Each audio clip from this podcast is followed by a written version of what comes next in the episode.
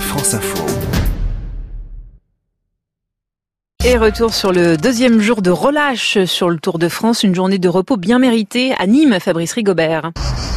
Une journée sans vélo pour le maillot jaune Julien Alaphilippe et un après-midi en famille loin de la foule. Une heure de home trainer, une sieste, massage et séance entre les mains de l'ostéopathe cet après-midi pour Thibaut Pinot.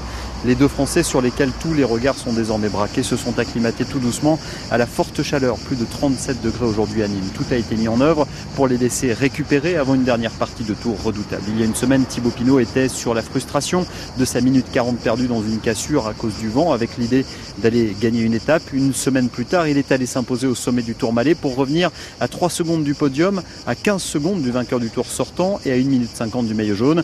Il refuse toutefois de se voir trop beau, Thibaut Pinot. Euh, non, je me sens encore pas le favori et euh, loin de là. Ça, ça fluctue très vite aussi, donc euh, donc non, ça je, je m'en occupe pas trop, mais, euh, mais c'est sûr sur les deux derniers jours j'étais peut-être le plus fort sur, sur ce week-end, mais, euh, mais le tour c'est jusqu'à c'est jusqu'à dimanche, donc euh, il va passer encore beaucoup de choses. Plutôt souriant, Thibaut Pinot est apparu détendu, comme si la pression n'avait pas de prise sur lui. Il faut dire que des déboires, il en a connu sur le tour. À 29 ans, il semble maintenant en mesure de gérer avec le soutien de son équipe, de son manager, Marc Madio, soucieux d'éviter de parler d'objectifs trop élevés. On va être offensif à chaque fois qu'on pourra l'être. On sait qu'il y a de belles choses à réaliser, on va tenter de les réaliser, mais on ne va pas se projeter dans un classement. Le classement final à Paris ne sera que le résultat de tout ce qu'on aura pu euh, mettre bout à bout pendant les trois semaines de ce Tour de France. Nous, on est euh, heureux, zen, décontracté, et puis on fera les comptes euh, dimanche soir. Thibaut Pinot détendu, sans fatigue apparente, contrairement au maillot jaune Julien Alaphilippe, qui semblait plus fatigué que la semaine dernière. Il faut dire qu'il a très clairement montré ses limites dans la dernière étape des Pyrénées.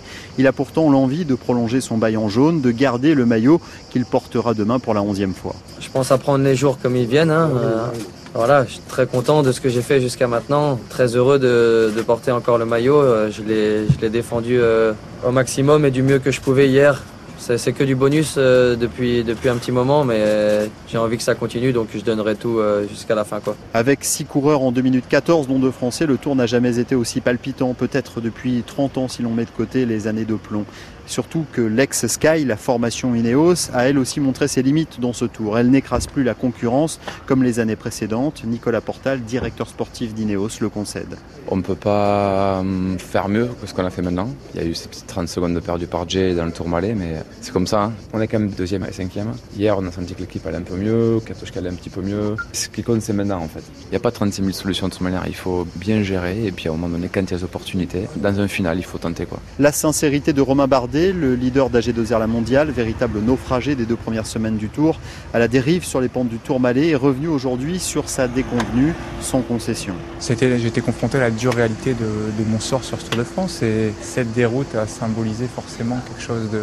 Ça a éclaté au grand jour. Sur le plus grand événement de, l'année en vélo, il faut accepter que cette septième édition soit pour l'instant la, plus mauvaise pour moi et comprendre pourquoi surtout pour continuer à avancer, pour que- garder la tête haute et aller de l'avant et, et donner juste tout ce que j'ai pour qu'en tant que com j'en sorte grandi et, et je, dois, je me dois de réagir sur tout ça. Demain, 177 km seront au programme de la 16e étape en pleine canicule autour de Nîmes.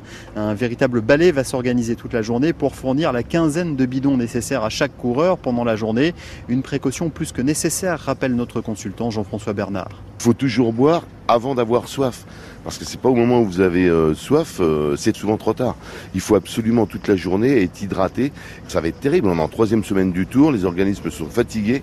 Ça sera de toute façon peut-être ce qui fera basculer le tour euh, dans cette troisième semaine. Le peloton à l'épreuve de la canicule en attendant les sommets des Alpes à plus de 2000 mètres d'altitude en fin de semaine. Le journal du Tour signé Fabrice Rigobert.